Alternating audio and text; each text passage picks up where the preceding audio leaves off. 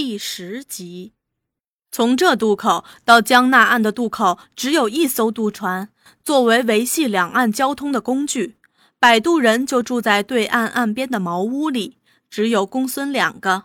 老艄公年近六十，维持古风习惯，头上缠着小辫子，下身穿条瑜伽长穿的宽脚裤，定青色的灯笼裤，一面络腮胡，面呈古铜色。双眼如铜铃，那孙女儿只有十五六，圆胖的面孔，一对大眼，两只乌黑的眼珠子，却剃着两道长长细细的柳叶眉，垂着一条乌金黑发，又粗又长，结着大红细线的辫子，茁壮高大，看来是个早熟的姑娘。她声音洪亮、粗野、泼辣。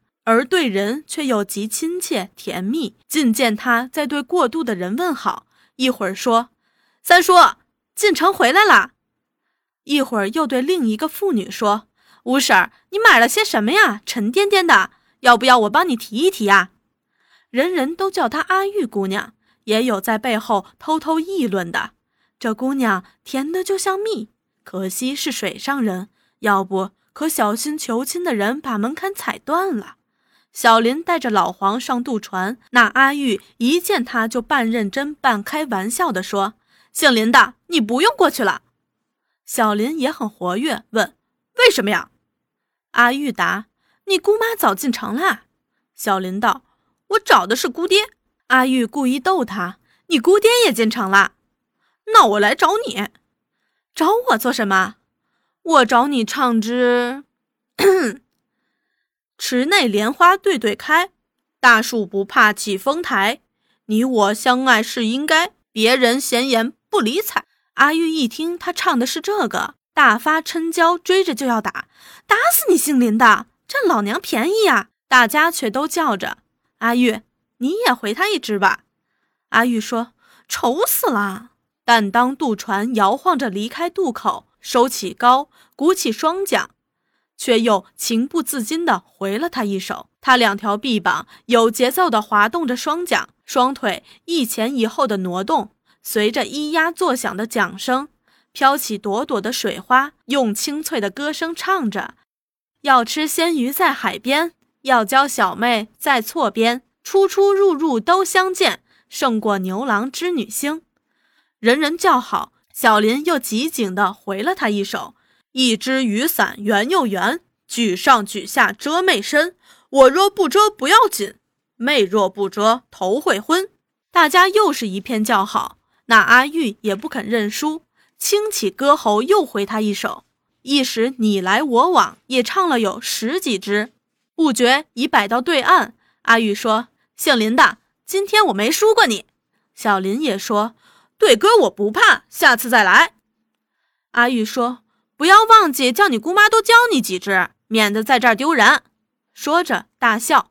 上岸后，老黄说：“那摆渡姑娘有意思。”小林道：“每次我来都得和她对歌，她喜欢的就是这个。”老黄道：“看来你们很熟呀。自己人嘛，他什么都好，就是喜欢开玩笑，逗得多少人为他昏昏沉沉。六叔也为这事儿批评过他。”那六叔又是谁？就是他叫做姑妈的那个。我们现在就要到他那儿去。他们面前出现了一座村子，绿荫处处，包围着星点似的农家小屋。老黄朝他一指：“什么地方？”小林道：“清源。”我们已经到了。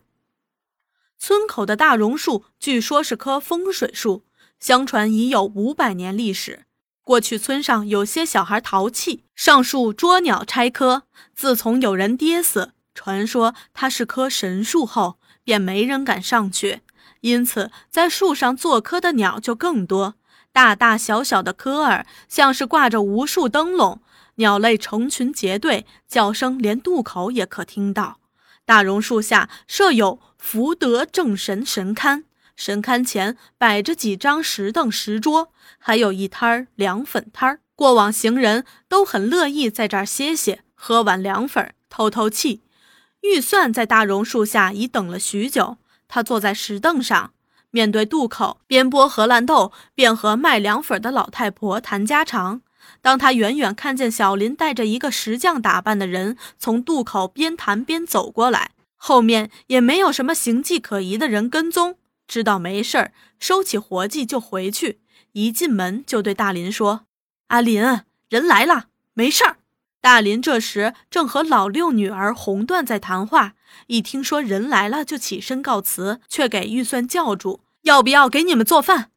大林道：“不用了，大嫂，我们还要赶路。”他迅速地消失在龙眼林内。当大林出现在榕树下，小林和老黄正在凉粉摊前喝凉粉。大林上前和他们打招呼，老黄放下凉粉碗，三步并作两步迎上前，和他紧紧拉着。我是老黄，大林也道：“我是德昌。”他们都用力握紧对方的手，没一个先放松。小林悄悄地站在一边，微笑着：“多亲切的同志呀！”他和他们一样激动。大林又说：“害你多等几天。”老黄微笑着：“提高警惕是应该的。”小林喝完凉粉，付了钱，挨过来低声问：“我可以回去了吧？”大林道：“没事了，你回去吧。”小林又问：“你什么时候进城啊？”大林沉吟半晌：“十天左右。”小林回身便走。他们望着他远去的背影，老黄表示赞赏道：“是个好同志，机警负责。”大林笑笑说：“我们也走。”老黄点头。欢迎收听由乐一有声为您带来的红色经典《风雨同江》。如果您喜欢收听，可以订阅本专辑和关注乐一。希望在以后的日子里，乐一陪伴您走过更多休闲时光。